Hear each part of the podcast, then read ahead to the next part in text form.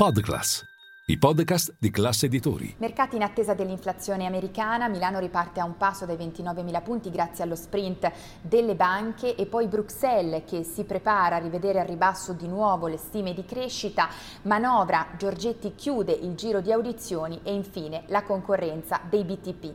Io sono Elisa Piazza e questo è il caffè ristretto di oggi, martedì 14 novembre con 5 cose da sapere prima dell'apertura dei mercati. Linea mercati. In anteprima, con la redazione di Class CNBC, le notizie che muovono le borse internazionali. Uno, partiamo dal vero e proprio market mover della seduta odierna. Stiamo parlando dell'inflazione negli Stati Uniti per il mese di ottobre. Il dato è in arrivo alle 14.30 ora italiana. Secondo le attese, l'indice dei prezzi al consumo eh, avrebbe registrato nel mese di ottobre un incremento dello 0,1% su base mensile e del 3,3% su base annuale. Dunque dovrebbe mostrare, secondo le previsioni, un rallentamento rispetto al mese di settembre. Un dato chiave per provare a eh, prevedere le prossime mosse della Fed o meglio se la Fed abbia finito o meno con i rialzi dei tassi. Al momento l'opinione prevalente è che sì, Jerome Powell abbia concluso il suo compito e dunque il dibattito si sposta su quando la Fed inizierà a tagliare i tassi. A questo proposito le opinioni sono varie, secondo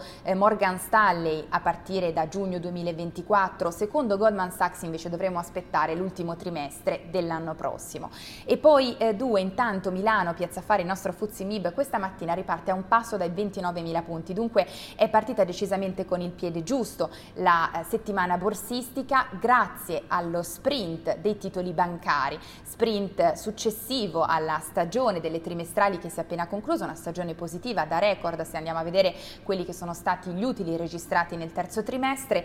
E eh, in particolare secondo eh, Citi in un report pubblicato nella serata di ieri, bene, reginetta dei conti della stagione delle trimestrali bancarie a Piazza Affari. È stata Biper, Sotto i riflettori però anche Montepaschi di Siena che dopo la promozione di Fitch oggi riparte da oltre 8 punti percentuali di rialzo, circa un anno fa l'aumento di capitale, bene nel giro di un anno il suo valore in borsa è praticamente raddoppiato. E poi tre ci spostiamo a Bruxelles perché la Commissione europea si prepara domani ad aggiornare le sue stime di crescita. Già a settembre le aveva riviste al ribasso, il rischio è che eh, anche domani si vada verso un ritocco all'ingiù. Nel caso dell'Italia in particolare dovremo accontentarci di una crescita inferiore all'1% l'anno prossimo, a differenza, queste le anticipazioni, a differenza invece di quanto previsto eh, dal governo che ancora stima una crescita oltre l'1% per il 2024. E poi 4 ci spostiamo a Roma perché oggi si chiude il giro di audizioni sulla manovra con l'ufficio parlamentare di bilancio e il ministro dell'economia Giorgetti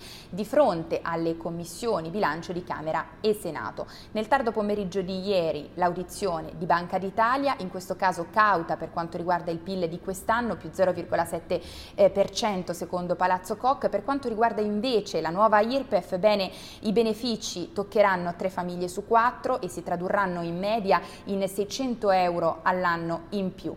Eh, il taglio del cuneo fiscale, bene, su questo, misura sulla quale il governo ha scommesso mettendoci ben 9 miliardi di euro, Banca d'Italia chiede che vengano date delle previsioni, le intenzioni nel medio periodo perché si tratta di una misura eh, che ha effetti positivi sì, ma che è anche particolarmente costosa. E poi 5, concludiamo con la concorrenza dei BTP, visto che i rendimenti, lo sappiamo bene, è da tempo che sono intorno al 4,5%, concorrenza che si fa sentire, lo si vede negli ultimi dati interessanti pubblicati da Assoreti. Pensate, nei primi nove mesi dell'anno la quota di patrimonio investita in titoli di Stato è praticamente raddoppiata, ora rappresenta il 7% delle masse e eh, tutto questo mentre il governo si prepara a escludere dal calcolo dell'ISE i BTP. Attenzione però, Banca d'Italia avverte, si rischia di andare a eh, condizionare, ad alterare quelle che sono le scelte di portafoglio degli italiani.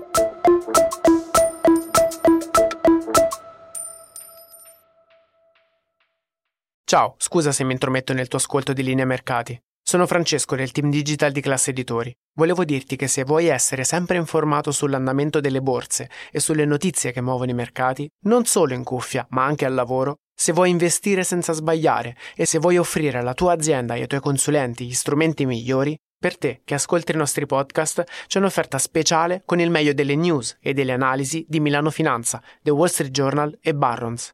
Trovi tutte le info nel sommario di questa puntata.